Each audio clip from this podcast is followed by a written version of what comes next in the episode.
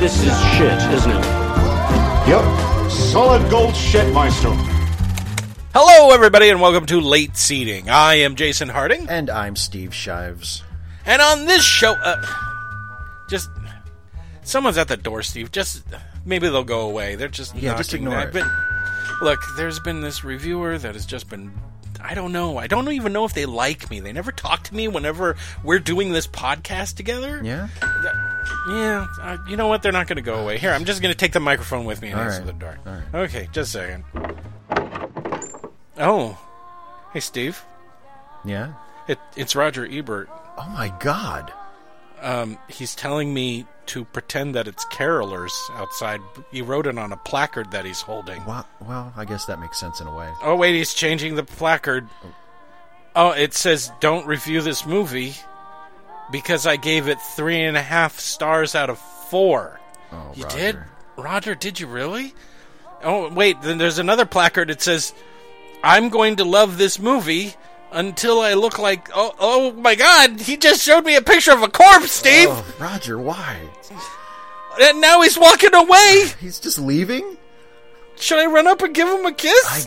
I- Make him feel better? I don't want Why did he do this? to! I don't know, Steve! Why did he review this movie good? hey, everybody, guess what? we reviewed a movie, and we're gonna try really hard to not let you know what our review is. It's not gonna work. No. Because, oh, guys. We're We've done so much for this podcast. But this hurt bad. Yeah. Okay? Yeah. So, before I was interrupted by the bizarre sketch of Roger Ebert stalking me, I should tell you what the sh- what we do on this show. We take a classic movie and we give it a fresh review to see if it lives up to its reputation, whether that reputation is good or bad. And this time around, we're going to look at a little movie that's supposed to be about love, right? That's what I was led to believe by the title. That's right. We're going to review that love movie because it's Valentine's Day, but the movie said it Christmas. the British comedy? You gotta put it in some kind of category. Which, if you just read the cast, you would think, oh my god, this must be the greatest movie ever made. Yeah. but it's not! Uh, the movie we're going to review is the romance comedy Love Actually. Right, Steve? yes. Yes. Hi, everybody who watched this movie in preparation for this review. Um, my therapist said to say sorry to everybody. That's one of the 12 steps. I already apologized to Steve, and then we talked for an hour about anything under the sun before t- sitting down to re- have to look this movie in the face again, right, Steve? Yeah, we've been putting it off for about as long as we could. We talked about the Civil War, Star Wars. We now, granted, if we were hurting really bad, we would have gotten into a three-hour discussion about the minutia of Star Trek. That did not happen, right? Oh, yeah. That's true. We're Yeah, probably this- saving that for the end. This wasn't like Birth of a Nation or or Heaven's Gate, but it's close. It's so close, right, Steve? Oh, yeah. Okay, so uh, you got any trivia you want to share before I tell all the people who to be disappointed in? Well, the only bit of trivia that I know about this movie, and, and if, if you have seen the movie and you feel the same way that Jason and I feel about it, gentle listener, uh, it will horrify you, is that uh, apparently the original concept for the movie uh, included not 10 stories, as the movie actually has, but Mm-hmm. 14. There were, there were four stories that this movie originally was supposed to have that they just had to cut out. And just they think cut, you cut four. just think of how terrible those four must have been to be the four You that they forgot. cut You out. forgot the the framing device too. They cut that out. oh, I didn't know about the framing device. What was the? Yeah, uh, the the framing device was that uh, Rowan Atkinson was an angel of love Mm-hmm. Oh my god! Mm-hmm. who would appear in all of the se- all of the stories, and uh, I guess they thought that was too silly. Yeah. They said, no, giving Rowan Atkinson unfunny stuff to do in one scene is enough. yeah, or actually two, scenes Yeah, that's true. Yeah. in which he gives a knowing look to some person, and we're supposed to be like, "What the hell happened just there?" That was a leftover scene from when he was an angel of love, apparently, that they just left dead. Uh, Fuck it. Anyway. Fuck it. So, hey, everybody, here's who made it. So that you- now you can send letters to him and say, never m- make a movie again, god damn it. Please send letters. It was ri- directed by Richard Curtis. Hey, Steve, what other movies did Richard Curtis make? Well, he was a writer on a bunch of movies that were popular, like Four I don't Weddings, know. Four Weddings and a Funeral. Yeah, yeah. Uh, and what else did he he his dir- Bridget Jones's Diary, yeah Bridget Jones's Diary and Notting Hill, and a whole bunch of other romance bullshit that I didn't watch. yeah, but as a, Let's face facts, everybody. The British don't fall in love. They fall into mildly like. Oh, I mildly like you. I mildly like you. Let's get married. Very well. oh I suppose you will do I I, suppose I would like to now apologize to all of our British listeners.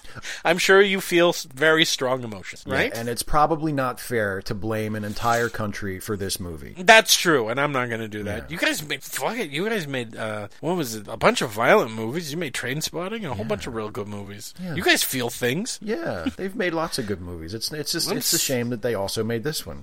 but but let's not generalize, you know. Yeah, it was produced by Duncan Kenworthy, Tim Bevan, Eric Fellner, Deborah Hayward, and Liz Chasin. That's the most producers I've ever read on this show. I don't know why it took that many. Do you? I- it certainly doesn't show on screen, or maybe it does. I don't know. Written by, oh, Richard Curtis again. And when I mean written by, what I mean is he went into his junk drawer filled with story ideas for movies and just kind of mashed them all up into a ball and threw it at a production company to s- make that. okay, here comes the painful part. You ready? Yeah. Okay. Here we go. Starring. I don't want to read even the first name, Steve. You have to. I don't want to do it. He's dead. People have to know. Okay. truth has to get Alan, Alan Rickman is Harry. Yeah. Emma Thompson is Karen. Hugh Grant, oh fuck, I don't care about Hugh Grant or the next one. Hugh Grant is David and Karen Knightley is Juliet. Colin Firth as Jamie. Si- uh, Sienna Gilroy as Jamie's girlfriend. Thanks for giving her a name. Uh, Lucia Moniz as Aurelia. Liam, Liam Neeson. Liam Neeson is Daniel. Thomas Sangster is Sam. I just gotta. I know. Bill Nighy is Billy Mack. Yeah. Yeah. Go on. Gregor Fisher as Joe, Martine McCutcheon as Natalie. Okay, so far so good. I'm not concerned about. Oh, Go ahead. Chiwetel Ejiofor is Peter. Good. There's there, there's still a few more. Andrew Lincoln is Mark. Mm-hmm. Laura, Laura Linney, what are you doing? There you go. You showed your boobs in this, Laura. You didn't do that in any other movie. Why this one? Why this role? Can you say that? Why this role, Steve? I have no. I, I could ask that for every single person who appears in this movie in any capacity. Hey guys, we're also only halfway through the cast list. Yeah, yeah. So let's keep going. Rodrigo Santoro as Carl. Michael Fitzgerald as M- Michael. There Chris Marshall as Colin. Abdul Salis as Tony. Heike Makish as Mia. Oh, Here's a good one. Mar- Martin Freeman as this is a story in this movie. as John, Joanna Page is Judy, Olivia Olson is Joanna, uh, on. Billy, Billy Bob Thornton as the evil president of the United States. Yes, I believe his name is Borge W. Gush. Steve, my my hair is starting to fall out. Okay, just a few more. Ro- Rowan Atkinson is Rufus. go. Claudia Schiffer as Stupid Joke. Nina Sosanya as Annie, Ivana Milkovic as Stacy, January Jones as Jeannie, El- Elisha Cuthbert as Carol Ann, Shannon Elizabeth as Harriet, There we go. You're getting there. You're almost there. Denise Richards as Carla, and Lulu Popplewell as Daisy. It's good. That's uh, now it's now it's done. I'm bleeding internally. it doesn't matter. We better do this quick because I'm about to die. And just think eh, think of how long it took to read those names, and then think of how much longer it takes to actually watch a movie featuring all of them. Music by Craig Armstrong. Cinematography. Oh, and Craig Armstrong, by the way. Other movies that he's orchestrated Moulin Rouge. and the Romeo and Juliet by Boz Lerman. so uh, he's not really known for his subtle scores. He wouldn't be, would he? Nope.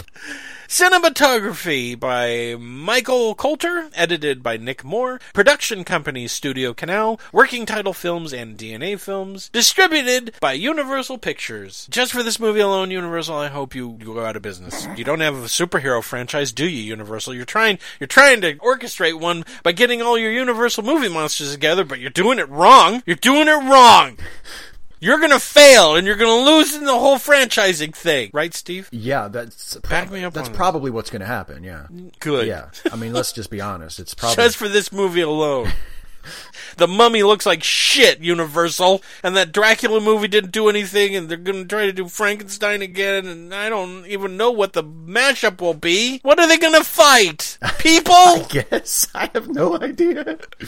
Unless you guys don't know what I'm talking about, Universal is trying to create their own Marvel esque universe out of their Universal movie monsters by remaking them badly and giving them a bunch of special effects and kind of turning them into neutral, heroic type characters rather than the evil monsters that eat people kind of characters that they are originally.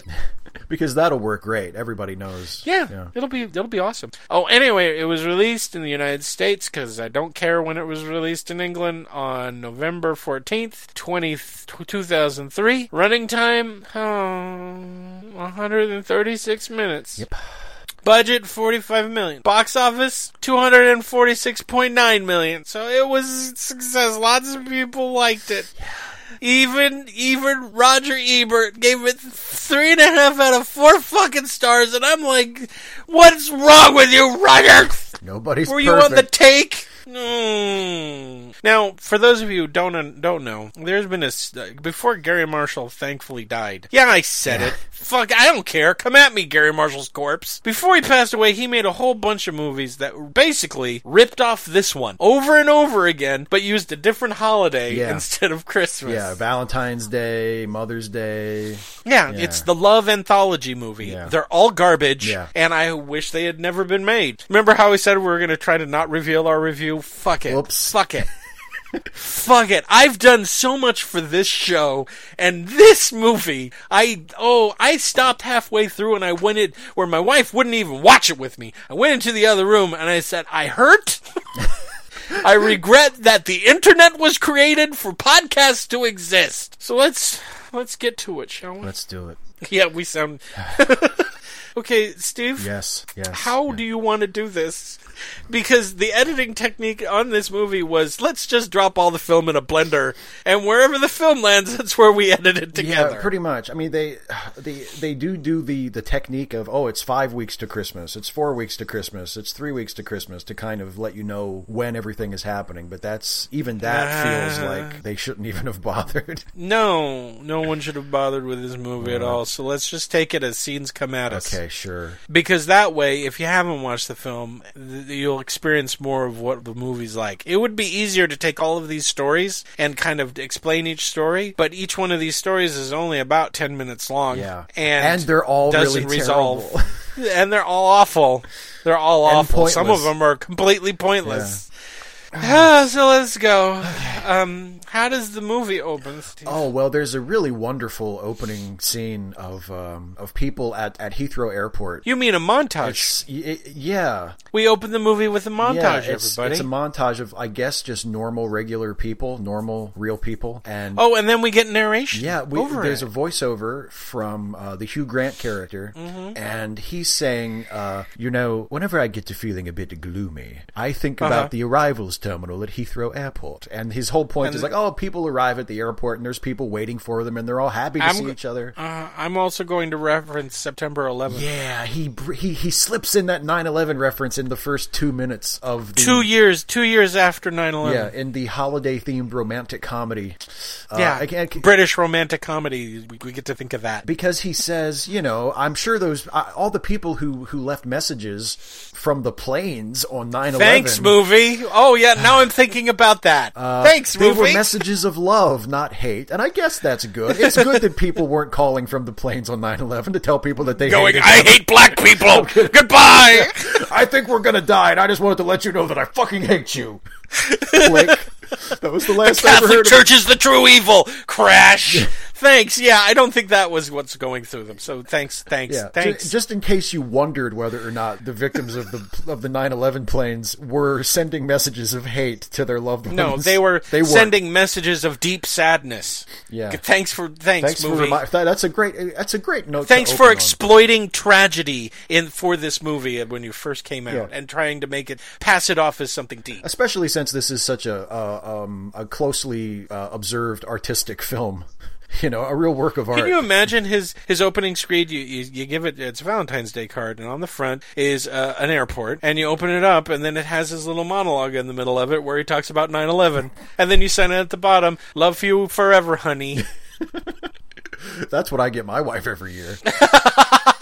Seems to work for me, if you know what I'm saying. okay, so then we cut to a scene in which we watch Bill Nighy desperately beg us to save him from the film. Oh yeah, we get yeah because Bill Bill Nye plays Billy Mack, who is this washed up rock star, and, Uh-huh. and we we eavesdrop on him recording a Christmas version of the song "Love Is All Around," where they take they swap out the word "love" in the chorus with the love with Yep. the word "Christmas." Yep, and they readily admit that the song is shit, but that doesn't stop the filmmakers from playing it over and over and over and over and over and over again throughout the whole fucking movie. Or, or from making us watch him screw it up two times in a row, Yeah. so we get to hear him Yeah. sing it a third time, just so he Now, can get full it right. full admission, I would probably watch a movie with this character This is if it was written well. Yeah, because th- this is the only character that, that elicited even like a chortle out of me for the entire movie. Uh huh. And it was also the only character that was not connected to the other characters ham-handedly. Yeah. Other than the fact that he they used him as a like a a, a uh, what's the word? I'm blank. This has killed my brain. When you go from one topic to another topic, Steve. Oh, a s- and and A segue? Segway, A thank transition, you. yeah. They use little interviews and stuff as you know someone's watching TV and he happens to be on it, and, Mm, yeah. then they cut to something else. They use him like that a lot. Yeah, sure. I like this. I actually like this character, and I like the manager character. Yeah. And this again, uh, th- I'm going to point this out now. This movie feels like a whole bunch of ideas that the writer couldn't develop Oh, into an actual movie. That's exactly what it feels like. Yeah, it's exactly Mm-hmm. what it feels like. And yeah, and it, I mean, the, yeah, Billy Mack and the manager are, relatively speaking, the only decent characters in the movie. And if you add up all Yeah. their scenes, you get maybe five minutes of stuff. maybe five, yeah, maybe total, yeah, which is kind of the same for almost everything else in this. yeah, yeah, yeah. So now we uh, start the countdown clock. Five weeks till Christmas. Oh, boy. We needed that a countdown, right? Yeah, I guess. And now we have another montage where we meet everybody in the movie. We meet uh, uh, Jamie, who loves his girlfriend, I guess, a yeah. lot. Yeah, and and he's played by And- Colin Firth, so you know that Yeah, when you, Colin you- Firth. you know when Colin Firth has a girlfriend at the beginning of a movie that that's not going to last very long. Yeah, and also, by the way, I'm going to wind up calling them by the actors' names because for some reason they don't tell us the character names for a really long time throughout the movie, and you're just like, guy who's doing this, Yeah, and uh, woman who's doing that. Yeah, I, I when I was watching it, I would I just thought of them as their acting names because because yeah, Yeah. because they're not characters. almost none of their names are strongly established. Uh-huh. So we meet um, uh, the dude with the dead wife and a stepson. Yeah, We we meet the guy who serves food. We meet um, the devil receptionist. We meet the movie people, Yeah. who are stand-ins on a movie set who do things that stand-ins don't do. um, we we meet the best friend and the best man and and his wife Yeah. or their thing. at the wedding. we we meet the prime minister, and so we first cut to wedding bullshit Yay! with a Beatles song because we're British. and um, is this the end of the movie already? It feels like the end of a Please movie let this be the end. because the two people get married, and then as they're about to leave, a chorus appears up on the balcony, and they're singing "Love is all you need," and everyone's happy and clapping, and Yeah. that feels like the ending of a movie, doesn't Yeah, it? because it's one of those big, like cheesy fake movie weddings where, like, you know, there's Uh-huh. there's the people up on the balcony singing, and then like people in the actual audience for before the, the wedding stand up with like instruments and start playing along to the song. Yeah. It's like- yeah. and Andrew Lincoln is there, and he's video. uh, He's taking video of it on a little camcorder. This is going to become important later, Yeah, guys. yeah. And um, And he remember arranged that it's the, a little a little tiny camcorder. yeah, and this is way before he started doing The Walking Dead. Yes, that's right. He's British, everybody. That's right. Probably why he says Carl so weird. Coral. Oral. anyway, that scene's over. Yeah, movies we can leave. Oh no, There's more. Colin Colin Firth comes home, and it turns out his brother is sleeping with his. Well, I thought it was his wife. Apparently, it was his girlfriend. just shacking up. sleeping, yeah, See, I- or something like I that. told you, Colin Firth, when he starts a movie and he has a relationship, it's you know that's not going to last long. Uh, and then we c- and literally, this is how this movie is edited, guys. We don't have ADD. This is No. how it goes. Now we cut to the re- uh, the reception, and we meet Colin the idiot, who's gonna go to America. He tells his friend, "I'm going to America because American bitches are stupid." Yeah, basically, his friend says, "You know the reason that women don't like you is because you're an asshole," and he's like, "No, I'll just go to America and they'll love me because of my accent." Yeah, they love me because I'm British, and then I'll I'll get my dick sucked or something. Oh, we cut away from that. Oh, um, now we're on the set of a movie in which we meet um, uh, what's his Mar- name? What's her face? Martin Freeman and some actors whose name I don't Martin know. Freeman and yeah, and they're both charming people, but they're stand-ins while they set lights and stuff, and they're simulating a sex act with their clothes on, and you're supposed to think, "Ooh, that's funny," Yeah. and then they make her take her top off so we can see her tits, and then he has to grab her tits because I guess that's funny Yeah. too, and then that scene is and, over and I really hope you think that joke is funny because that's 'Cause they do it over They do it. it about That's the twenty whole more point. times. It's their This- only. That's the only thing they're allowed to do in the dumbest fucking thing in the world. movie. Anyway, yeah.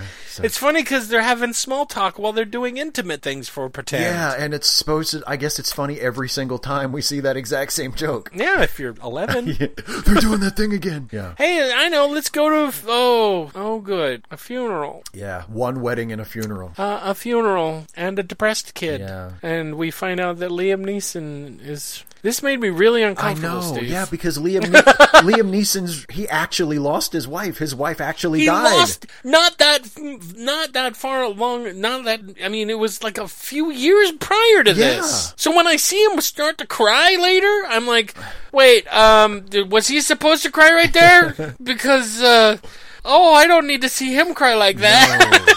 All I want for Liam Neeson in this entire movie is to see him embark on a quest for vengeance. Yeah, just kill people. kill somebody. Please, You'll feel better. Please, please kill. Start somebody. with the kid. but we have a funeral and we play another pop song. Yep, because it's been about thirty seconds um, And- Mm-hmm. since we heard one. Yeah, it's been about 30 seconds and we see that there's an adorable little depressed kid. Meanwhile, back at the reception, it turns out the best man, I guess, loves his best friend's newly acquired wife. Yeah, uh, Right? yeah, because he sits down next to Laura Linney's character, and she like instantly recognizes that he is in love with Uh-huh. yeah. the bride. Yeah, and also, uh, by the way, the best man, the best friend is uh, Ichiweche Pepe Chapapa. She would tell Elijah for it. Thank you. Chipel, chipapa, chipapa. I, unless it's right in front of me, I cannot say his name. I have to read it in order to be able to do it, and I haven't written it down every time he pops up. And he married um Kira Knightley. Yeah, good for him. Yeah. and good for her. So if he's betraying his best friend, he's betraying someone who could probably kill him. and you're cutting along. You're going, "Oh, this movie's awful. Hey, it can't hurt me anymore." Oh, Alan Rickman, all of a sudden in the movie. What are you doing here? oh God. Oh, wait, now you're playing Cupid? Because it turns out the woman that was at the reception, played by Laura Linney, who is one of my favorite actresses, Yeah. is in love with someone uh, who she works with named Carl. Coral. and Coral. and Alan Rickman wants them to get together. Yeah, for some reason. Right? And, um,. Uh, the receptionist, his receptionist is in love with him. Yeah. The devil receptionist is in love with him. Yeah, she has the super hots for him. And then we have the worst transition ever back to the r- someone turns on a radio, and then we go to the radio station. yeah, where th- they're already playing the single that we saw him recording in the first scene. like a day Yeah, ago. it's like it's finished and it's on the radio. Mm. Okay. and uh, he's given an interview where he just doesn't give a fuck anymore. Yeah, yeah. And now it's four weeks till Christmas. Four more weeks, Four guys. more weeks. Boy, I hope all these people f- find death. I hope they die. That's the only way that could. It has. This has to lead to 28 days later. That has to be the beginning. that would be perfect. if the ending was the virus of 28 days later, it would be. Oh, that was great. So now we meet the prime minister who's doing political stuff. Is showing up at number ten Dowling Yeah, Street. he's meeting his staff because he, ju- I- he And just then got he- elected. yeah. Right? And then he meets this girl, and she she's uh, lower class, and she cusses. Yeah. And he likes her. Yeah. I guess. I don't And he, know. and for some reason, he has like a huge problem with that. He seems Yeah, immediately uncomfortable around her because I guess he likes her. Mm-hmm. And then we cut to some more hilarious simulated sex with the stand-ins, and I guess they're falling in love. Yeah, they. And you know they're falling in love because there's one musical cue for when people fall in love. And that musical cue starts playing, and then you know, oh, love feeling. Because we're stupid, guys. I didn't know. I don't know if you know this, but the makers of this food movie want to make sure that we that we understand just how dumb we are. That we can't tell when people act like they're falling in Yes. love that they're falling in love. They need to make sure to put an audio cue in there so we get it. especially when you have a, a cast this talented, I'm sure that there's no way they could get across falling in love without some very heavy-handed help from the soundtrack. Oh, and now we cut to w- more of Colin. Remember him? He's going to Wisconsin. End of scene. Yeah. Bye, Colin. Bye. No, he still doesn't leave No, yet. I know. I know. Now we cut to Alan Rickman, who's planning an office party. Mm-hmm. Oh, and there's the musical cue again telling us that his receptionist is in love with him. Yeah. We already knew that. But now, I don't in know case why we we forgot, needed to be. Yeah. Oh, back to Widow Dad! oh man, that the movie should be Widow Dad, and it should be like it should be a violent revenge Mm-hmm. fantasy. and he's in his kitchen with Emma, whatever her name. I don't know what her. Fuck, I Uh, don't Emma care. Thompson. They know each other somehow. yeah. They're I friends. guess. and uh, he buried his wife last week, and uh, he can't understand why his son's upset. I don't know what his problem is. His mother's been dead for a week. It's time to get over it. he breaks down and cries. His friend tells him, "Don't be a wuss." I would like to reiterate: wife dead for one week. Yes. and she says, No one will shag you if you're going to be such a wuss, or something like that. Because that's important. Yeah. Then they eat cereal directly out of the box. He goes up to talk to his son, or his stepson, Yeah. whose mother has died a week ago. He's eight. Um, but he's not upset about that. I mean, yeah, sure, he thinks about He's a little bummed. but yeah. he's yeah. but he's he's uh, he's not uh, really upset about that. He's upset about oh my god, He's he's in he's love. in love with a girl at his school. Oh, there's the music again. Yeah.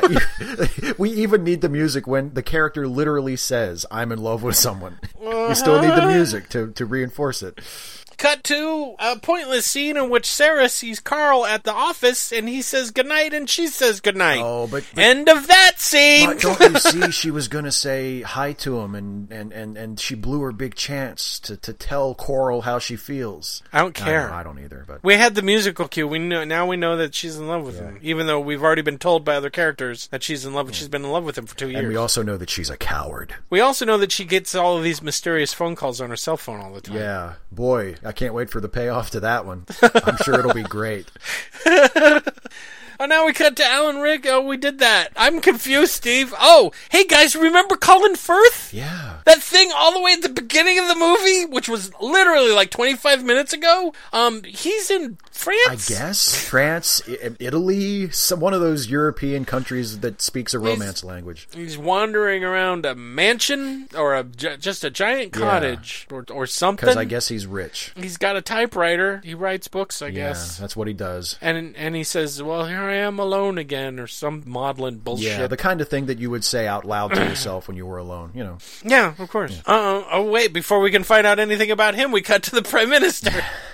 and uh, the Prime Minister and Natalie, that's the low girl's name, have a little uh, small talk. And oh no, the music, you know what that means? He's in love with her. Oh. Yeah. And apparently, her is that when he asked her about her boyfriend? And then he inquires, and she said, We broke Yeah. up because he thought I was fat, and this is the only time that other people thought she was fat. And I've seen this actress walking around. Um, Is she fat? no, Steve? it's one of the strangest running jokes in this movie that that she keeps being referred to as chubby. Yeah. and It's chubby or Chubbs or that walking Goliath. Uh, Yeah, it's like- that that that woman mountain that enters into Ten Dowling Street.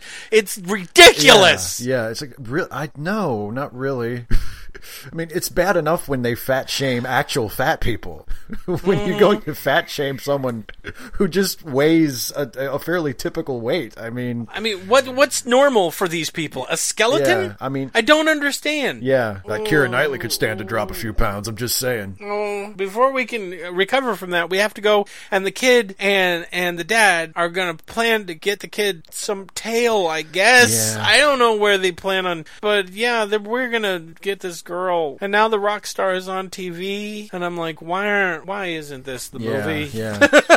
He's on. I- He's on like a, a like a, a countdown show or something. I don't like. I don't care. know. Like like I don't I don't care He's at this talking point. We about don't his- spend any. T- terrible Yeah. single. His Christmas single. he he throws his manager under the bus on a regular basis. Yeah. Like, oh, I hate my manager and something like that. Now we cut and we find out that the best man works at an art gallery Yes. that has nude pictures up on the wall that's Christmas themed simply because they put Santa hats on nude people or over a woman's nipples. And uh, Karen Knightley shows up and she's like, Hi, I want to see the wedding video. And they imply that he doesn't like her. Yeah. Yeah. Er. And uh, we don't see this coming a million miles a- away, but he's like, "Yeah, I'll sure, uh, whatever. I don't care." it was about this time that blood started to pour out of one of my eyes. I had to look away from the screen. And we go back to more matchmaking with Alan Rickman, um, and then she gets another mysterious phone call, and the receptionist like spreads her legs and lifts her skirt up and starts fingering herself right in front of Alan Rickman, going, "Do you get it yet? I like you a lot." Meanwhile, we're gonna say meanwhile a lot. Yeah. Colin Firth, um, it's, he is in France, and uh, the French lady says, "Here's your housekeeper." Um, she's Portuguese, and um, gee, I wonder if he'll fall in love with the Portuguese housekeeper. I think you're really gonna like her.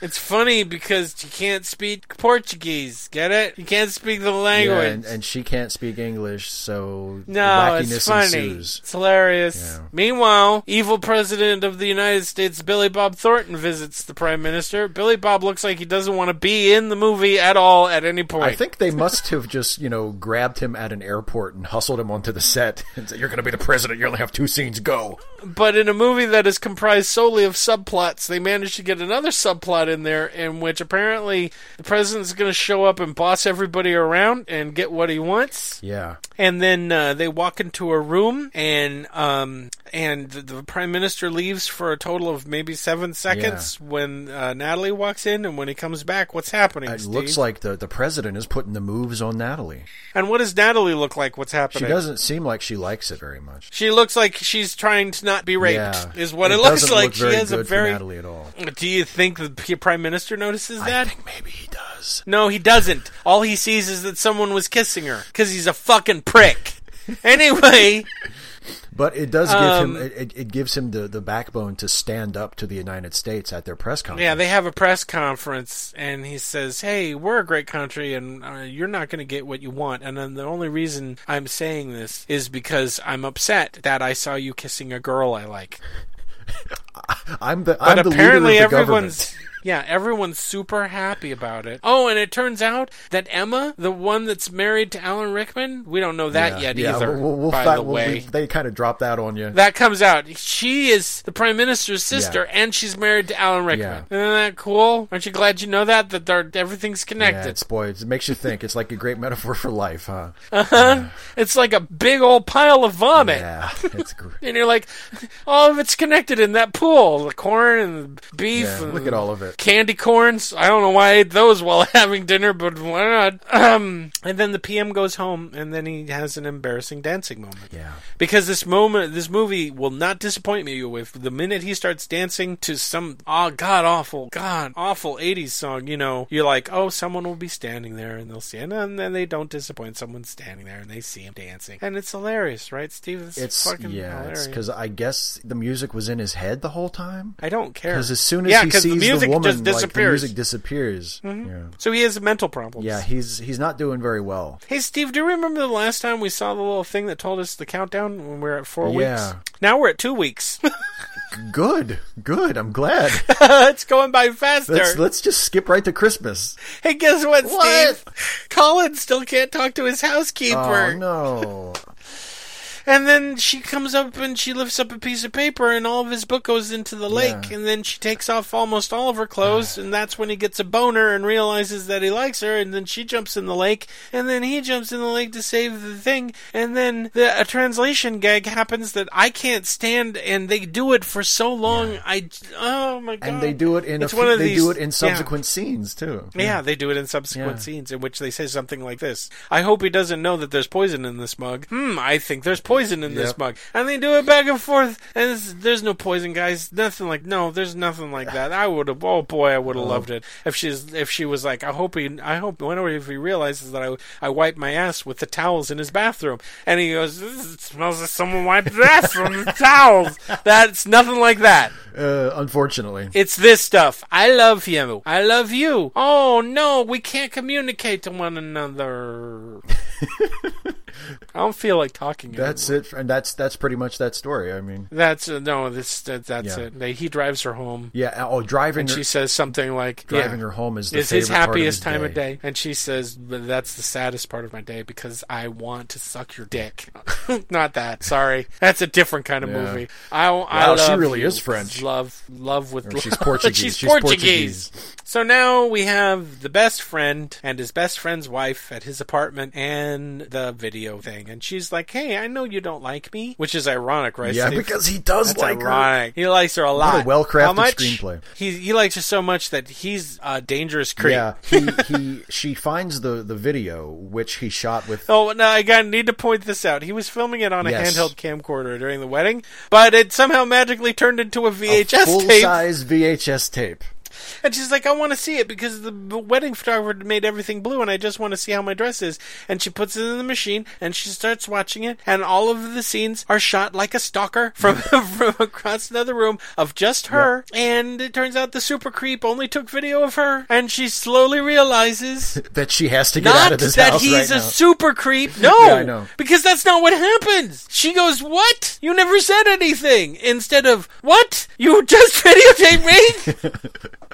I'm getting the fuck out of here, and I'm taking this tape with me as And evidence. No, she he leaves. Doesn't he Yeah. leave her in the Yeah, apartment? he says you can lock up. He, he makes up some excuse Yeah. that he has to leave, and He's like, goodbye, I'm leaving you in my apartment and I'm walking away.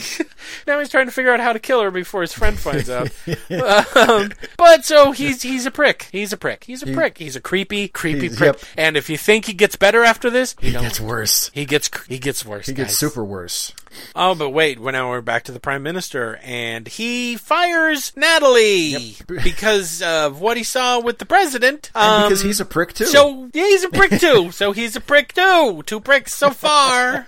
oh no, the little kid's girlfriend turns out she's America and she's moving back to America. Oh, she's uh, gonna leave after Christmas. And he's sad. Oh, well. So how do you cheer up a nine-year-old who's sad, Steve? I guess you watch Titanic. I'm sorry, You, you what? watch you watch Titanic together, and you act out the the Jack uh, and or the Leo and Kate on the on the front of the ship. You know, I'm king of the world scene where where you as the father play Leonardo DiCaprio, and your young eight year old son plays Kate Winslet. What? Yeah, and you do you know I'm the king of the world, and you know, most bad movies reference better movies in their films.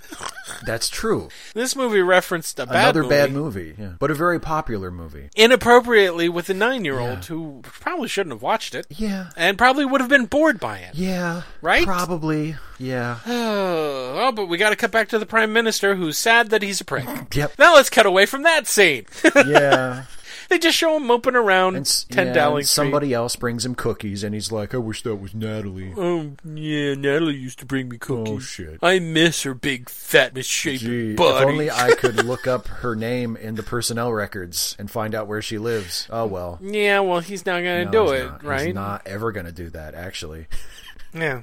Oh yeah, Colin Firth and the Portuguese woman. I guess she's going away or Uh, something. yeah, well, he's he's packing up his stuff. I guess he's going back to England. He spent his two weeks in France. oh right. And, and yeah, she's going back to I Portugal. guess yeah. Because she does not going to stay in France to be a housekeeper. I guess she's going back to Portugal. She knew it was a temp gig. Uh huh. And then they uh, mime at each other, and then she kisses him. Oh, and the mu- music's sad now. Yeah. Because you're supposed to be sad, everybody. Yeah. And then he gets in a car accident. Or Yeah, and something. then that's all that we see of that. Yeah. Oh, but that's okay because now we're going to the Christmas party at the art museum. Yeah, yeah, yeah. Right? Oh, yeah. And Alan Rickman is there, and his receptionist is dressed like a devil because subtle is the name of this That's movie, right. guys. She's, she's an evil temptress. See, Okay, I would like to remind everyone: Christmas party. She's dressed like, Mm-hmm. like a devil, a devil with horns and everything. Like, like you do at Christmas. A Christmas devil.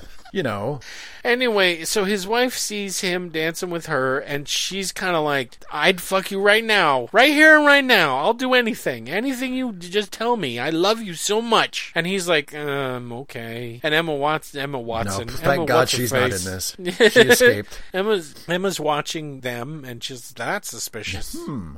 They're dirty dancing right in front of me. That doesn't seem too smart. You- Yeah. he knows I'm here. We came together. All right, now we, we go back to the PM, who's still a mopey prick. Yeah, yeah, But it's okay because now he's watching uh, a TV interview with the rock star, yeah. See, it all ties together. and this movie is fucking pointless. Everybody, Is this the it's s- pointless. That's what I wrote in my notes. this movie is fucking pointless! Exclamation Yeah. point!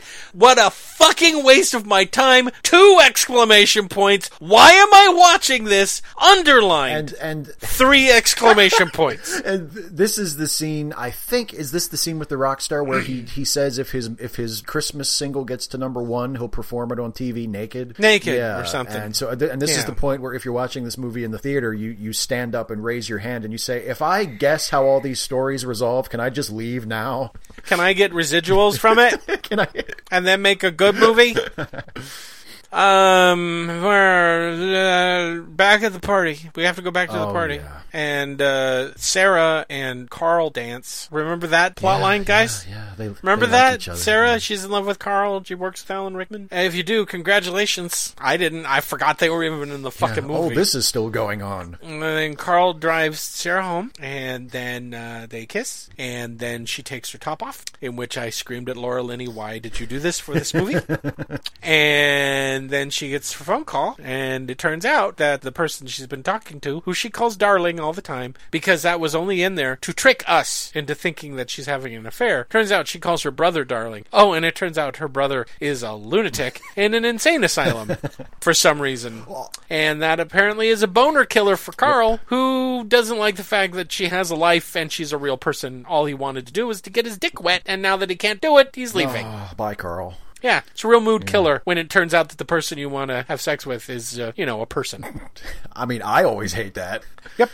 But before we can dwell on that, we have to cut to Alan Rickman and uh, Emma getting ready for bed. And she says, The woman you were dancing with was pretty. And he's like, Oh, she was? And she's like, Yeah, you better be careful. And he's like, I have no idea what you're talking about. And that's it's over. She's Bye. like, no, seriously, I'll fucking kill you. And then we cut to a pointless scene in which we see Devil Receptionist get home and strip down to her underwear. In, in a movie comprised almost entirely of pointless scenes, this stands out as a particularly pointless scene. And now we cut to Sarah, and she meets her brother in the nut house, Yeah, yeah, and he's violent. yeah. and nearly hits Yeah. her. Thanks, that's a nice bracing cold cup of water right in my face. And also, hey, look at that. There's a movie somewhere in here that could have been developed into something else if someone had bothered to do it. We'll just put it in this movie as an afterthought. That's probably the best way to handle it. That's the best way to tell this particular Mm, story. Then we cut to Emma, who is worried about her. This is just a scene. Emma is worried about her husband, Alan Rickman. There we go. That's the In end. case we forgot about that, Maybe he should fire his receptionist because she's always hitting on him. I mean, yeah, Maybe he won't because he's a fucking prick. and he says, What do you want? She says, I want something pretty. He's talking to his reception. I want something pretty. You can buy me something for Christmas? And he's like, I guess. And then he leaves and he meets his wife and they go Christmas shopping. And that's where we meet Mr. Bean. I'm sorry, Rowan Atkinson. And we have a very long scene in which two professional comedians who have made me laugh in the past. Laugh hard. Have I have seen I can picture them doing incredibly funny things. yes. Um not doing anything funny at all for an extended period of time.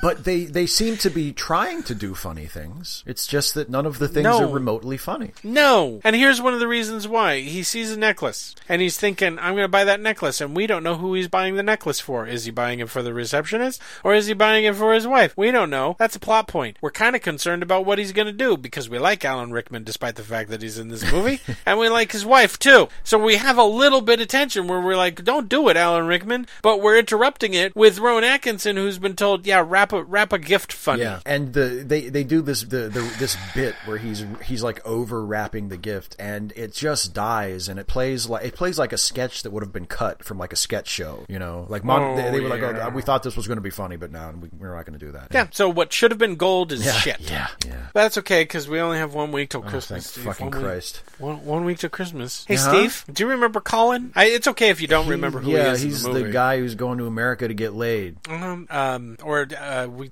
or is it the stand-ins? Yeah, we get another of the It's stand-ins. the same scene though. It's Wait, uh, yeah, we get both of them. Do you remember either one of those? No. there Yes? was another scene. Are you dead there- yet?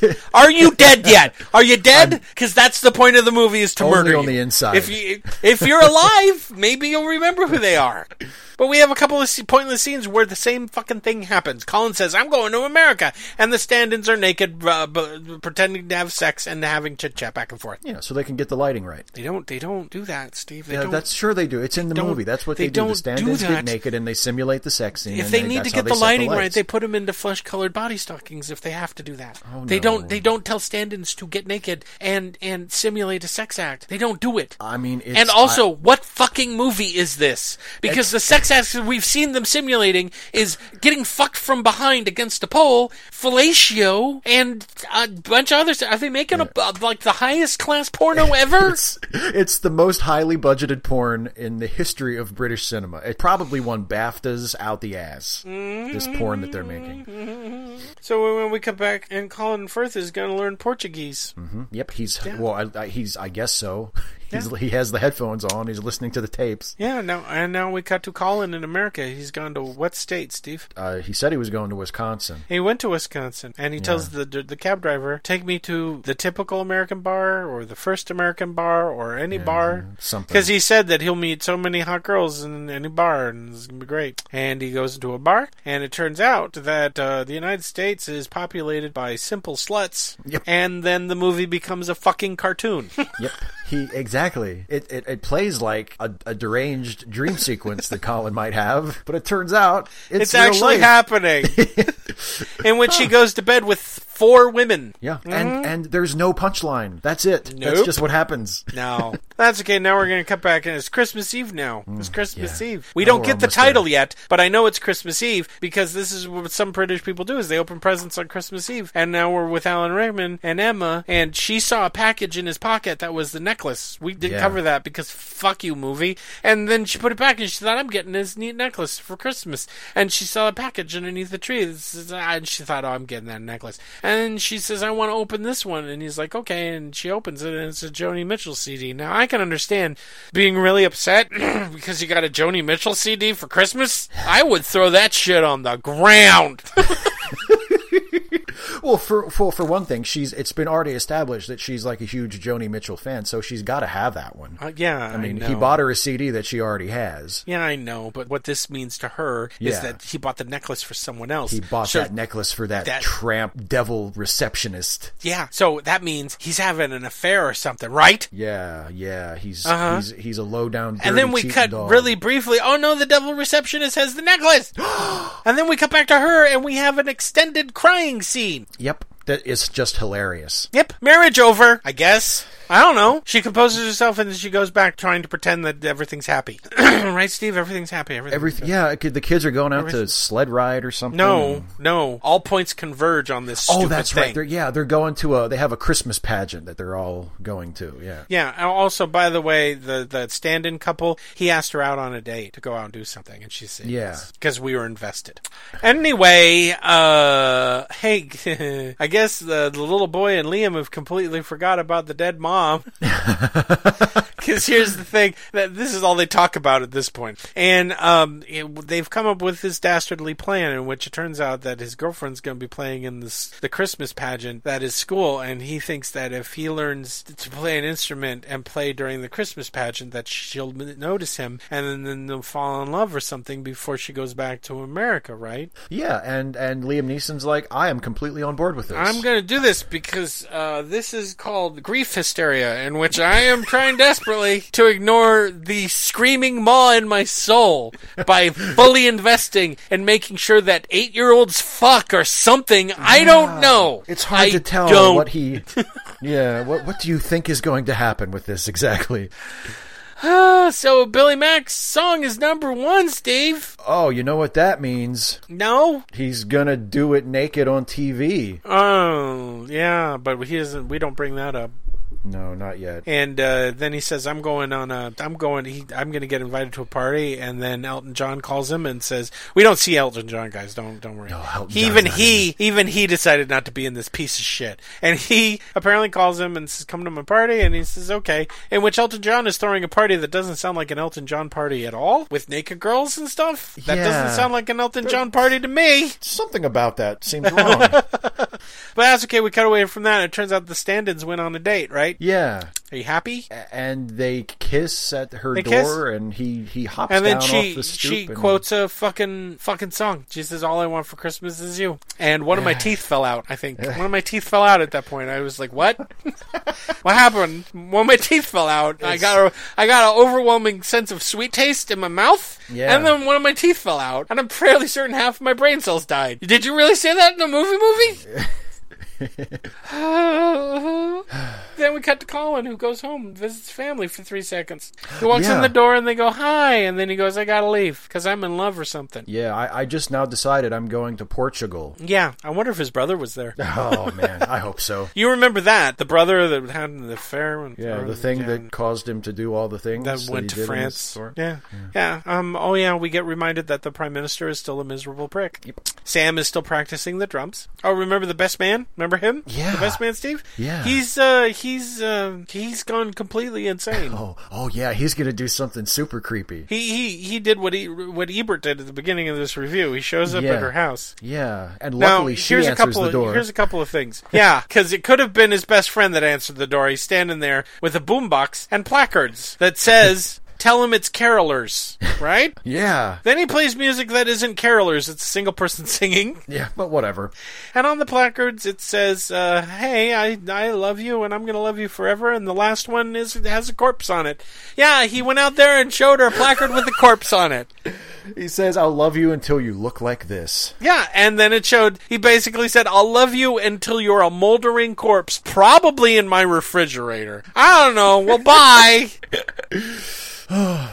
This is held up as one of the most romantic things ever done in a movie, and it is probably one of the most deeply disturbing things I have ever seen. It's it's awful in so many ways. in so many ways. Remember, your best friend is 10 feet away. Yeah, yeah, yeah. And and throughout the movie, we have been given no indication that the best friend is anything other than a good a good guy. He's Yep. not like the evil husband that we want Kieran Knightley to leave. Nope. You know, to get with Andrew Lincoln. No, he's just a nice guy who married Mm-hmm. a girl who Andrew Lincoln has the hots for. Uh-huh. And Andrew Lincoln decided I'm gonna I'm gonna do something for my own selfish reasons. Yeah. That will that will guarantee that every time this girl sees me from now until the end of her life, it'll be super weird. Maybe she'll just have a twinge of regret, according to this movie, or something. I don't know. But then Uh. he walks away, she runs up, she kisses him, Yeah. and then he says, enough, because that's how much control he has, right? Yeah, he's obviously a beacon of self control.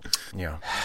Steve, I don't want to go on. There's there's there's just a little more. There isn't. There's so much more left. There's- There's. there's- Okay, let's go. The rock star loves his manager. Yeah, the, yeah. He comes back early He, from the he Elton visits John his party. manager at his house, and he's like, "Hey, I was at the Elton John party, and you know what? Christmas is for family, and you're pretty much the only family I have. So let's watch porn together." And again, I'm like, "Why can't this fucking movie be about these two characters? Yeah. develop, they would probably be phenomenal characters. And Yeah, here they're sure. just throwaway crap, and I'm like, I I want to spend more time with them. Why can't I spend more time with them? Like, oh nope, let's catch up with what Prime Minister Hugh Grant is doing. Oh, he's reading his Christmas cards. Yeah. And he's mopey, and then he reads the one from the girl he fired. Oh, in which she Natalie, you sent him a apologizes. Christmas card. In which she apologizes for the sexual assault that was performed on her. That she experienced, yes. Yeah.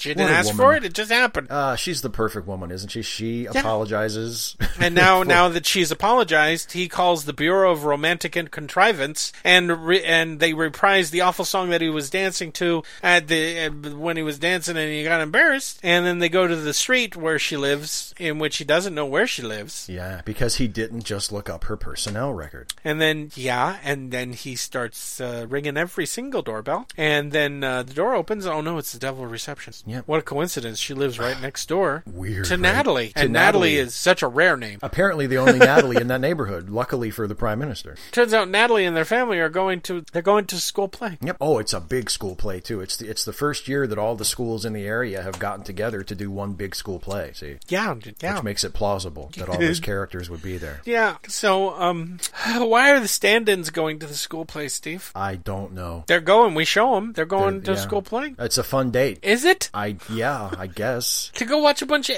eight-year-olds? yeah. Okay, I'm going to say Mm, Fun this right play. now. We finally see the school play, and the nativity scene is that's performed by idiot children is more imaginative than anything in this movie. Yeah. Oh It's yeah. got Spider Man wearing a crown. It's got lobsters and octopuses, and Mm-hmm. I don't know what else. And then that's over. I guess we're supposed to laugh at how funny that was, right? yeah. Look, ha ha ha! Look, they got things wrong about it. Yeah. It's goofy. Look, look at the goofy kids and their goofy nativity scene. So uh, the prime minister agrees to drive Natalie to the school play, and they almost get a chance to tell each other how they feel about each other. And then he agrees to go into the school play, and he runs into his sister, who was also at the school play. And uh, then they go; they're going to watch it from backstage, right? Yeah, because the the Oh, the I condi- missed my favorite joke in the movie. Oh, what was that, honey? when he was ringing the doorbells and the little girls forced him to sing a Christmas carol, and he starts singing, and then the guy, his his bodyguard, starts singing, and he's got Yeah. a rich, deep baritone voice. was the only time I fucking laughed in this whole comedy.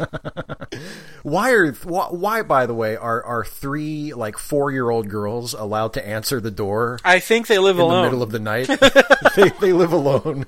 Could you bring us some food? Our parents have been gone for weeks. Mommy fell down and she won't get back up again. My mommy won't wake up. Mommy's green. Also, Natalie's not here. Sorry, gotta go. So now we get to the song that the American girl is going to sing. Mm-hmm. What song is she singing, Steve? I have completely forgotten. All I Want for Christmas Is You. Oh, because of the th- yeah. There you go. And uh, turns out It all ties together. This eight year old girl singing the song not only gets a full band of other eight year olds who play like studio musicians, but also uh, a full choir for it as Mm-hmm. Yeah. well. Oh yeah. This is a, a Christmas thing that happens all the time in England, right? Where you have a full stage show? Sure. Apparently. Oh, okay. that's It's the first year. It's the first year that all the schools got together. Uh-huh. And then that's over. And she didn't notice him, did she? Didn't no, notice the no. little boy. Nope. His, he's And the fine. look on his face looks like he's about to murder everybody. Yeah. He really does look like he's about to kill everyone. Oh, I wish he would. I wish he would just snap one of those drumsticks in half and just start gouging out eyes. Just So then uh, the prime minister and Natalie start kissing during the song, and then uh, because it's that kind of movie, the lights show them, Yep. um, and uh, stuff happened. they they wave. They got caught kissing. everybody applauds because I guess they think it's nice that the prime minister's getting some. yeah, and uh, then Emma confronts her husband about the necklace, kind of. Yeah. She's like, "What are we gonna do?" And he's like, "I'm an idiot." So I guess he did have the affair, right? I guess, or it, he had he had an emotional affair. I guess. I guess I don't know. And uh, then the kid runs up to uh, his dad and he's like, didn't work. I'm, I'm bummed. I feel like murdering the world, Dad. You, you set me up for failure.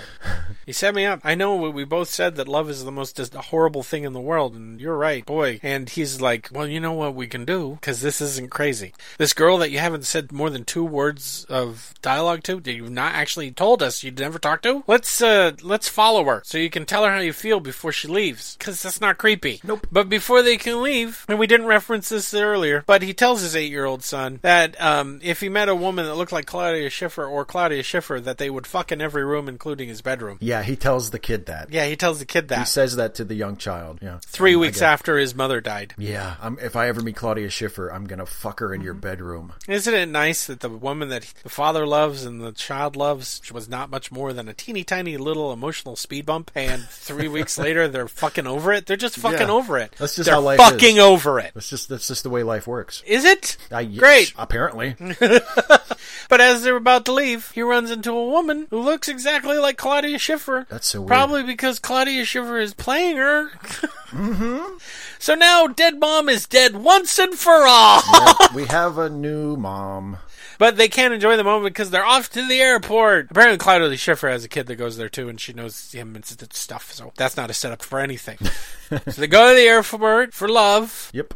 And it's once again, this is not grief-inspired mania. This is just them for love, right? Oh, absolutely. And they get to the airport, and then um, th- the kid runs past security. Yeah, with a helpful distraction from Rowan Atkinson, Rowan who shows up to Atkinson. do more not funny stuff. And in the age of airports after 9 11, a thing they referenced at the beginning of this movie, Yep. that kid isn't shot dead for running past them towards the airplanes. He was white enough; he didn't raise any suspicions.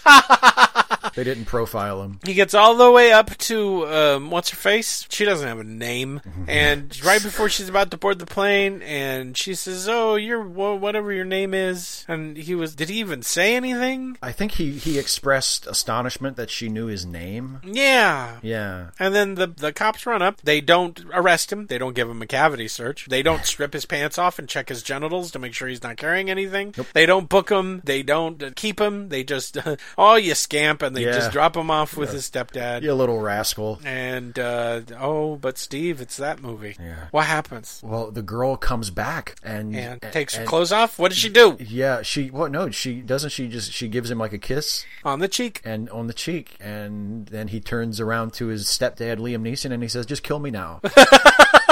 this is this is gonna be the peak of my life. Just kill me right now. So now we're uh, we're at the uh, we're at the we're at in Portugal.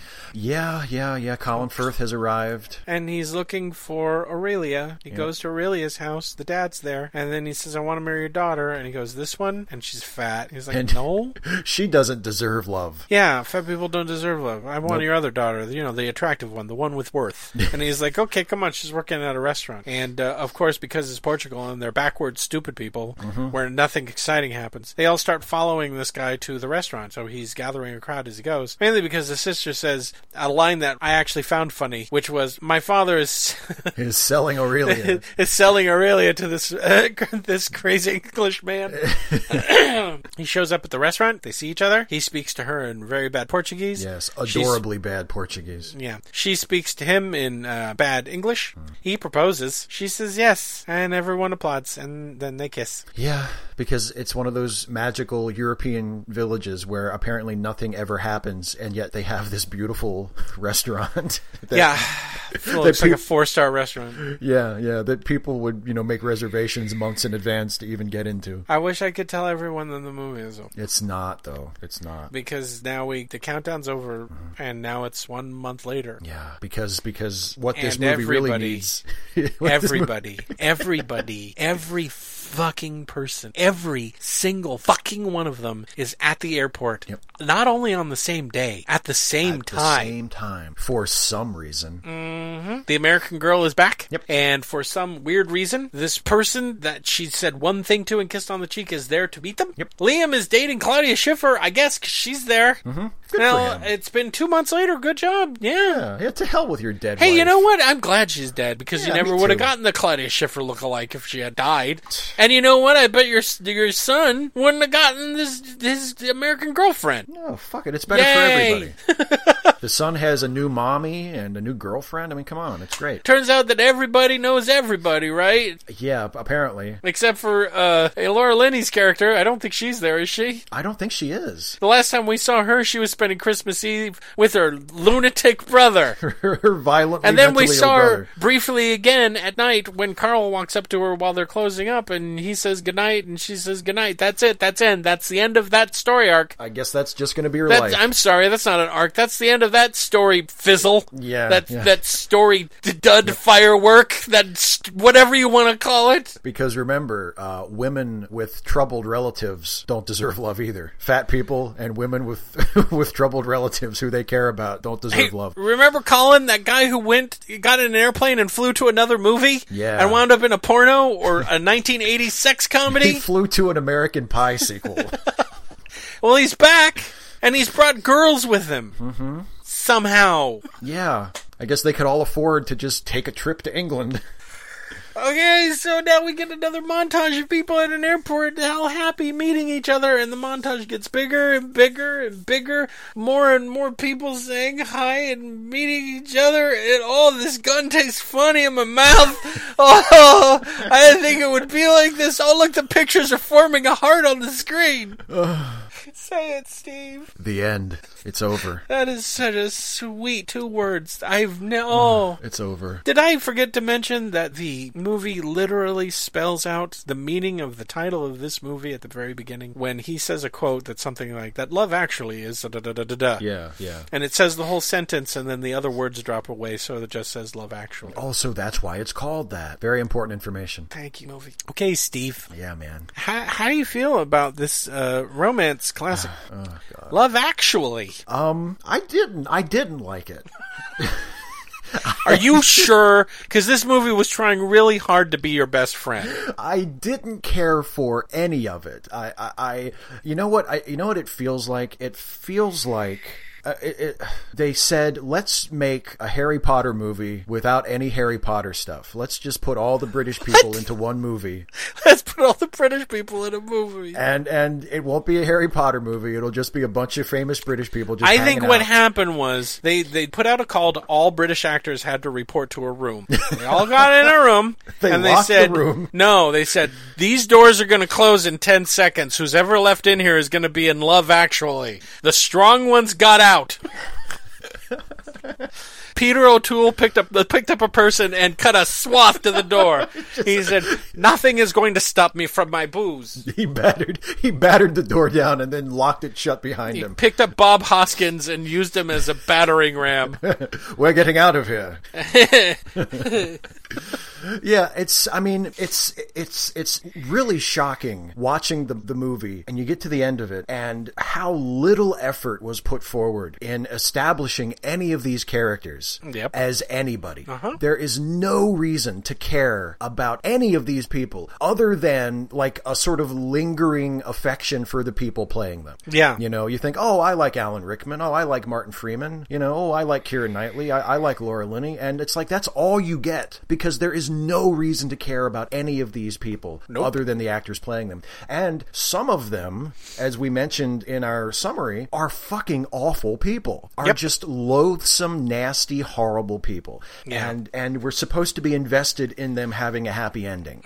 I mean, it's really it's it's stunning how how lazily written it is and how miscalculated some of the characters are. I mean, the the dude who holds up the signs to Kira Knightley. That Yeah. scene, that scene is so wrong in so many ways. It's deeply wrong. It's so deeply wrong, and how fucked up is it that it has become like shorthand for a romantic scene? There, it, it's sort of it's referenced by some people the same way like John Cusack holding up the boombox is referenced. By the way, as um, like a, that's a- that scene is not romantic either. Oh no, no, but but I, I'm not. that arguing is the but- scene of a boyfriend who has broken. uh, Let's let's imagine that you had a girlfriend that you broke up with, Steve. Oh yeah, and then I. And then she stood on the hood of her car outside of your apartment, playing the song on full blast on a boombox that you fucked to the first time. yeah, yeah. It's. I mean, and y- you know, unfortunately, that is that is a it's just sort of a, a trope of romantic comedies where you know, Uh-huh. the, the the hero will do something incredibly inappropriate and it'll some, and it'll work. Like it'll it'll work, and the and the girl Yeah. will be like, "Oh, I love him now." Um, Movie logic says that you can do something extraordinarily awful, Yeah. but in the context of the film, it's good because it's demonstrating how much you love them. I'm Exactly. waiting for the film where they're- it's like, look, I have the head of your grandma. I'm going to fuck it now. I'm going to fuck it now to a Beatles song, and you're going to love me again. And they'll Remember, frame it's it the just right song- where enough the- idiots will go, that was the most romantic scene in the world where he's fucking that dead grandma's neck stump. but it was the song that was playing when they had their first kiss at her grandma's house. But yeah, so there's that scene, right, where the guy shows up and he's not even he's not even trying to steal her from her husband. No. Which in a weird way would have it would have been maybe a little better because at Mm-hmm. least he would have had some romantic motivation. He just shows up to unburden his soul to this woman for purely selfish reasons. Yep. Just just to get it off his chest. Yeah. So now every time they're with they're with each other for the rest of their lives, it's going to be super weird for her. Uh, his best friend is going to be out of the loop on it. He's not going to even know that his wife is the object of this m- huge crush of his best friend.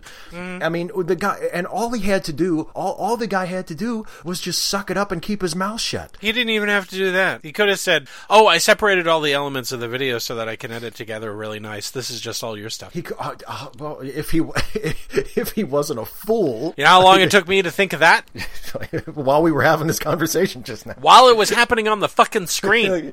I came up with a perfect excuse. Oh, he's not going to use it. Yeah. Um, but I mean, yeah, could it- you imagine where she has the, the she has this dawning look on her face? Oh, it's just of me, and she tried to turn and said, "It's just, it's just of me," and then he just could have lied, and that would have been the end of it. the the end. But yeah, so so that scene and the fact that that scene is presented as as him behaving in anywhere near uh, an acceptable way uh, is is incredibly troubling. The, the- Remember, guys, if you feel love, you have to tell the person. yeah, even if it will ruin other people's lives. Yep. You, your number one priority is to tell the other person how you feel, even if it would Exactly. be better for everybody if you just kept it the fuck to yourself. Yeah, and got over it. got over it and moved on. uh-huh. Because because you're swimming in beautiful people in this universe, this movie universe. There's nothing but beautiful people. Yep. And everybody falls in love with everybody, so it's not like he's going to be living alone forever. I mean, but yeah. So there's that. There's I mean the the Martin Freeman story where it's just the same scene over and over and over and over Um, again. and the you completely imp- pointless filler. Yeah, and it's like, and and I I know Martin Freeman. I've been a Martin Freeman fan since The Office. I love him. Yeah. I'm always Yeah. happy to see him in movies or in anything. And it's like if I didn't know him, if I had no idea who he was, that's just completely pointless. Let's break down this story real quick. Two people simulate sex acts in a movie, then they go out on a date. That's the, it. the end. But well, and see that that that that hits on a larger problem with all of the individual stories in the movie, which is there's not, with the exception of the Alan Rickman Emma Thompson story for a little bit when she finds the necklace before she finds out that it's not for her. Other than Mm-hmm. That has that- no resolution. that has no resolution. Other than that, there is there's no tension or uncertainty or anything in any of these stories. There's that- a bunch of story ideas. yeah, none of them are anything other than a foregone conclusion. There's there's never a moment when you think that the prime minister and Natalie might not wind up together. Yeah. There's there's no moment when when you you think that that any of even even the fucking asshole Colin who goes to America, you don't expect it to be as cartoonish as it turns out. Yeah. But you never I mean, you know they're all going to get fucking happy endings. Even In Laura truth, Linney. he should have walked into a bar that was filled with men dressed in winter clothing Yeah. who took no notice of him at all, or in fact beat him up because he was Yeah. foreign. Yeah, they were they were angry and drinking because it was the end of the week, and they were pissed off, and they didn't want to go home and s- fucking have to endure their families. And then this limey comes in and he's like, Well, the girl's at? I want to fuck American Yeah. girl. And then they feed him a fucking beer mug. and that's the end of his story. Yeah, you know. And the other thing that I noticed was almost all of these stories are are men's stories, Mm-hmm. and the few stories that are women's stories, like the Laura Linney story, they they don't have they're the they're the ones that don't have the happy romantic resolution. Laura Linney's happy ending is well, she doesn't get to be with the guy she wants to be with, but she gets Yeah. to, to spend Christmas with her her Her mentally- lunatic, yeah. her, her brother in the in the, the, the, the mental hospital, and I Mm-hmm. guess that's supposed to be good enough for her because people who have you know mentally Real challenged lives. relatives, yeah they, Yeah. they don't they don't get to be loved. They don't deserve love. Sorry, fat No. people and people with mentally ill relatives don't get to, don't get to be loved. and you know it's just I'm, It's I'm just- gonna snip that right out and I'm gonna play it on a video on YouTube. That's what It's- I'm gonna do. yeah, Hey, it's- listen to what Steve Shive said. yeah this is his Fat real people opinion. and, and mentally ill people don't deserve love. this is his actual opinion. Um, he really said this, and that's what it means. Trust me. I'm not. I, I'm not a dishonest piece of shit.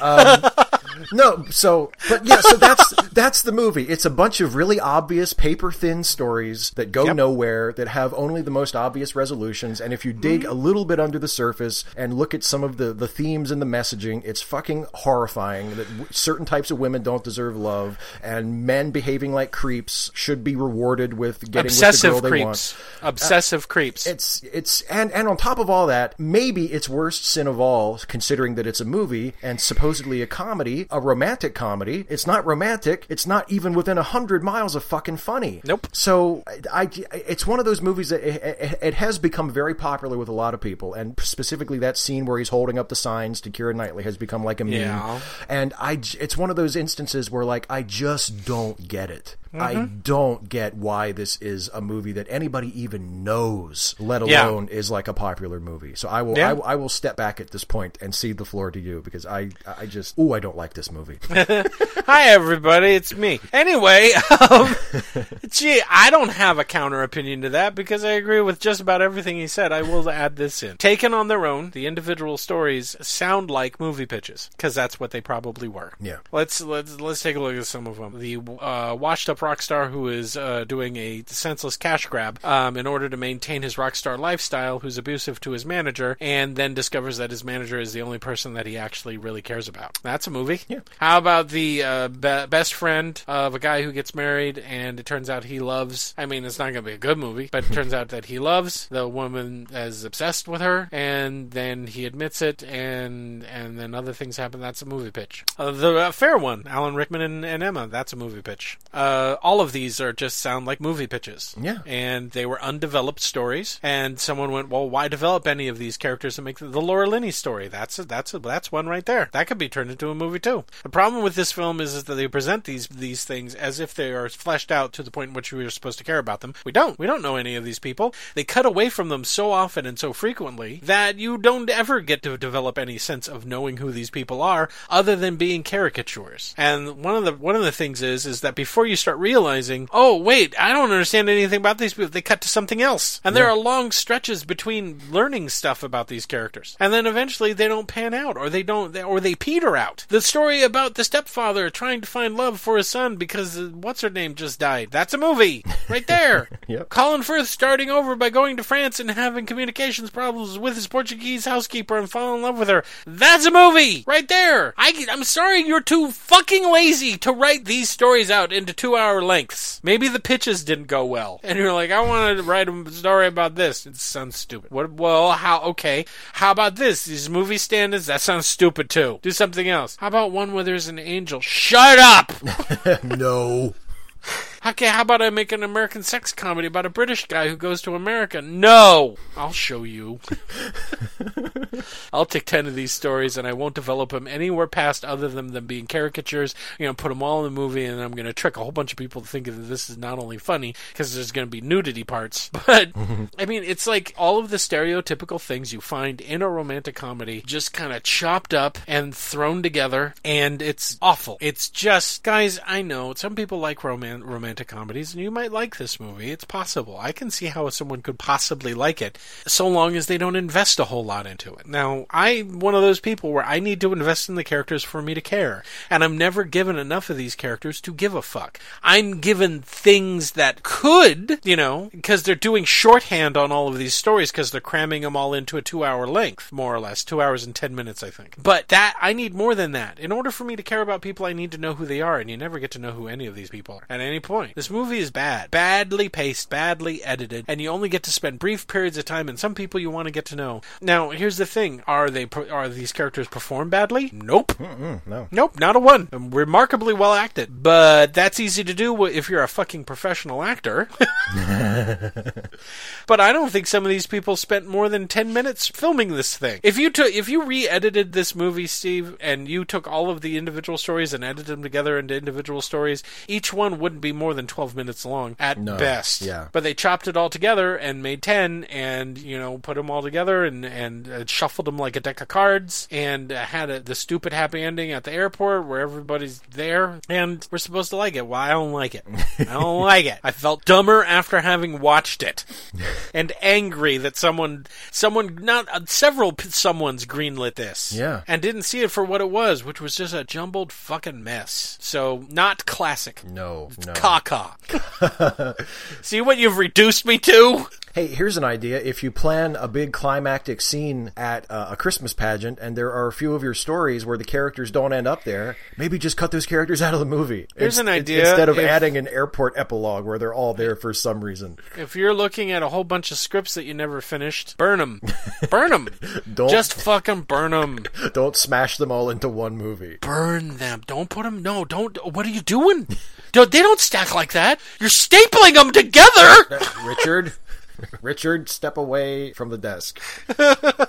So yeah, guys. Uh, I hate it. Let's talk about good movies, please. Oh God. Please, let's talk about movies that we want people to see. Yes, yes, yes. Um, well, I was, uh, I was actually when I was considering what movie to recommend, I was torn because uh, on on one hand I thought maybe I should recommend like a romantic comedy that I like, but then on the other hand I thought maybe I could recommend like an ensemble movie. Oh, yeah, because yeah, this you is could like do an that. ensemble movie that is just a total fucking failure as an ensemble. movie. Um, and there are yeah, lots yeah. of great ensemble movies that that I could recommend. So I, I, I actually I, I think that's, that's I, I think you're going to do an Altman film now.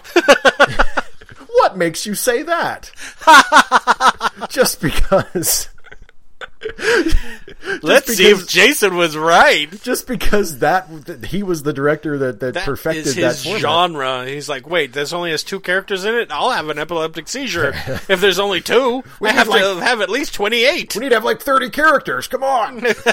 um, this isn't. I mean, it, the Love Actually attempts this and fails miserably. But there there Yup. have been directors who have used that format to great effect, and one of them, and the most the, the most noteworthy, of course, uh, and the one who everybody tries to emulate, Yeah. who tries to do these kinds of movies, is of course Robert Altman. And Robert Altman's um, probably his his most well known of these type of films uh, is a movie that he made in the seventies called Nashville that is a great movie and Yes, is it and is. Mm-hmm. and is is a comedy sort of it's like a com- it's like a comedy sort of- sort of a satire you know and Yeah. and uh like love actually it has a humongous cast it has tons of characters it has really if you're a fan of movies especially from the 70s and the, and even the 80s cuz some of these people went on to have really good careers you'll uh recognize people in like Ned Beatty and Keith Carradine and Scott Glenn one of my very favorite actors ever and Henry Gibson a poem by Henry Gibson um and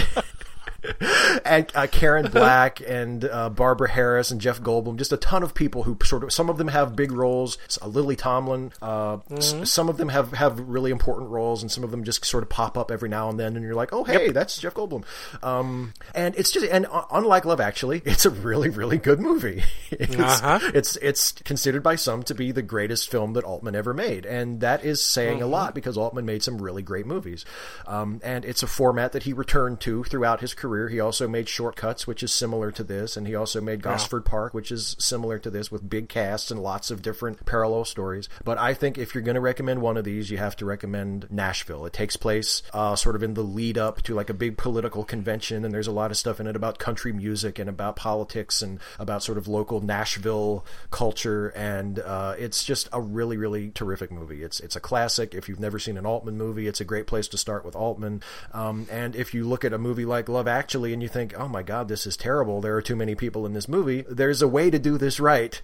and, and and Altman is one who cracked the code and figured out how to do a huge ensemble movie like this. Uh, Yep. and, and do it the right way where where it has meaning and it all sort of comes together and it makes sense and you actually care about what happens. Uh, so that's my recommendation. Nashville, go check that out. Yay! Well, what I after watching this film, there's only one thing that I can really recommend, and that's sitting in the dark, staring at your hands, listening to the winds blow and tear at your soul. It would be it would be funnier than this.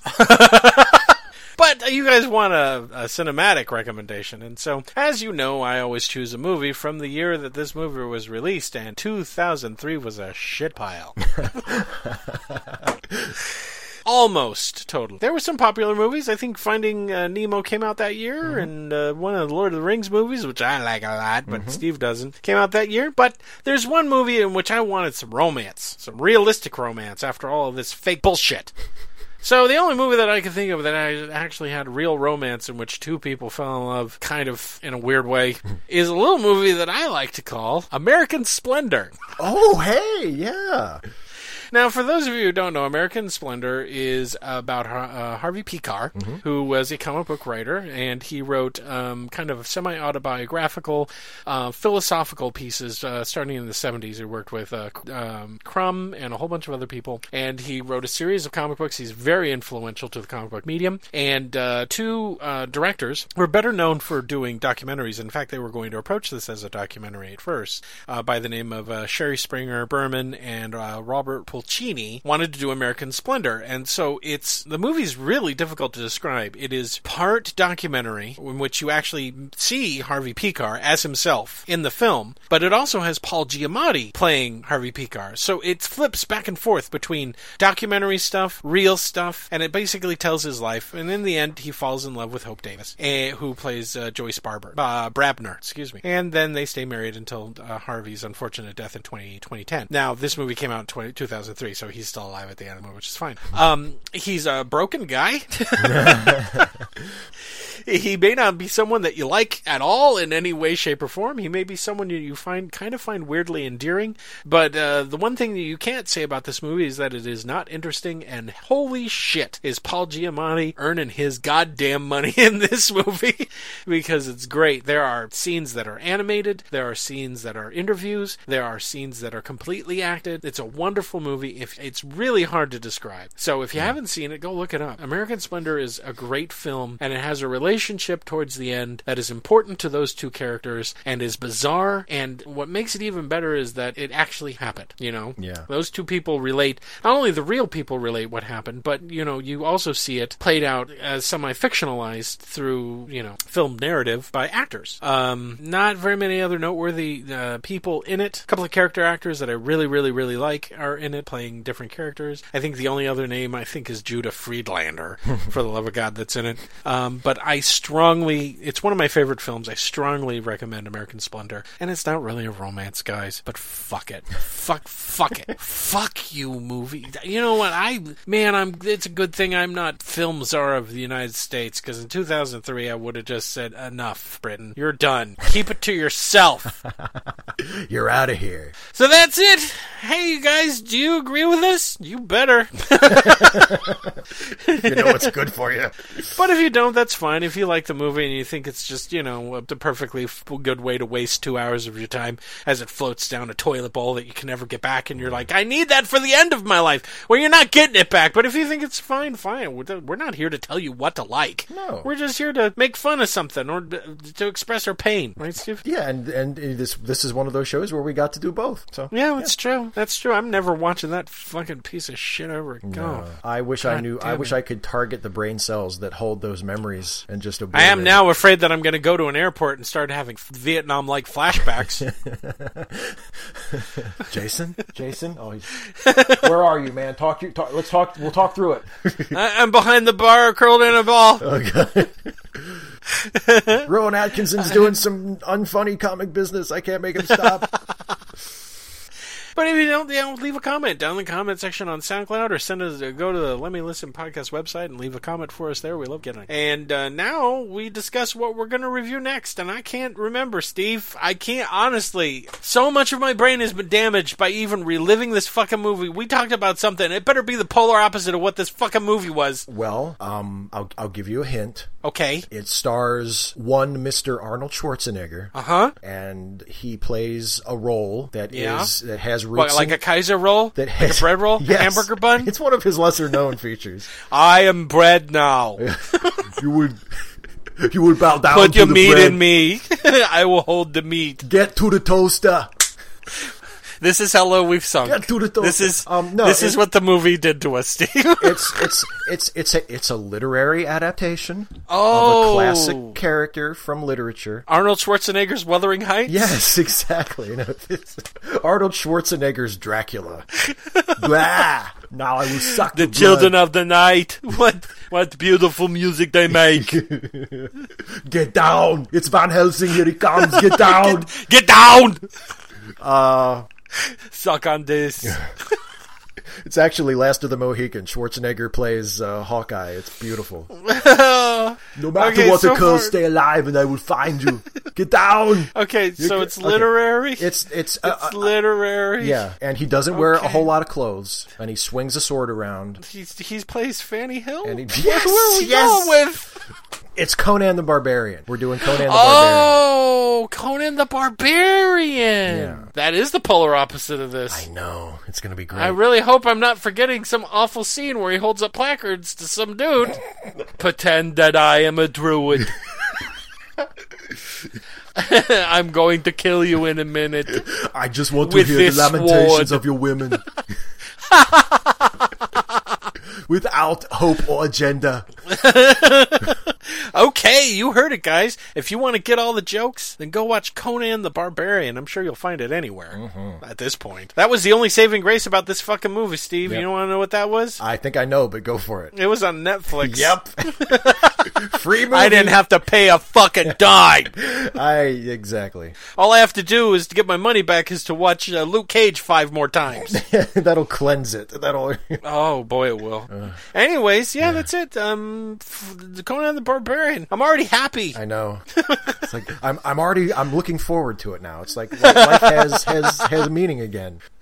Okay, well, for late seating, this has been Jason Harding, and go see a movie this week. And this has been Steve Shives and here's an important message from your uncle Steve. Don't buy drugs. Become a podcaster and they give them to you for free. Wait a minute. Yeah. What? When you, You get become drugs? A, when you become a podcaster, they give you free drugs, yeah. Who gives you free drugs? Just people. They just they're like, "Hey, are you the guy from late seating?" And I'm like, "Yeah, here, have some." They just they give me drugs all the time. How do they recognize you? well, I, gu- I guess they hear me talking. like you go into a, you're ordering ice cream, and you're like, you know, this reminds me of a scene from uh, Caligula. Yeah. And you remember that not Bob? Who made it? I don't know. Bob, Penthouse Bo- did. Bob Guccione. Yeah. Yeah, you know that Italian stereotype guy. Hey. He made Caligula. Let's end the podcast on a stereotype, huh? um, no, it- I haven't gotten drug one. Holy shit, that would have made this movie easier to bear. I gotta talk more in public about movies, I guess. yeah, uh, they give me. I've got. I, I mean, I can share some with you if you want. I've got some really good stuff. They give me Benadryl. They give me Advil. um, what? I have an Excedrin migraine. I can let you have. You're in a home, aren't Uh, you? what? They, someone put you in a podcaster's home early. You already act enough like an old man. Um, are you sure that's just not the nurse dispensing your medication? I think this one's a Motrin. and this is I think this is a NyQuil gel cap. This is this is this is a hot item. Steve, does someone come and change you and bathe you at some point? Um no, no, I can no, let's we don't. No. No. What time is dinner served? And is it all soft food? It's- Well, I mean it, it, it they start serving it at 2 and you want to, you know, you don't want to be the last one to eat, so you want to get there right when they start, you know. Okay, I, I'm starting to see where where you're coming from. Oh, this is the saddest note we've ended on. But I don't think, even though you're more than ten years younger than me, there is no doubt in my mind you're going to the home first. Up here, I'm already there. At some point, you're going to stand up in a movie theater and go, "God damn it!" You call this an X-Men movie? In my day, X Men wore black jumpsuits and was played by Hugh Jackman. My Wolverine was a real man. we knew he was too tall for the role, but we didn't care. your breaking point is 20 years from now when they start remaking Werner Herzog films, but, but reverse casting them and making them happy. Oh God. I come here for soul searching, deep introspection. I don't remember there being a happy ending or a love interest. The grizzly's supposed to eat him. God damn it. He's not supposed to open a goddamn zoo. He's supposed to die. You're killing me. Bye, everybody. Bye, everybody.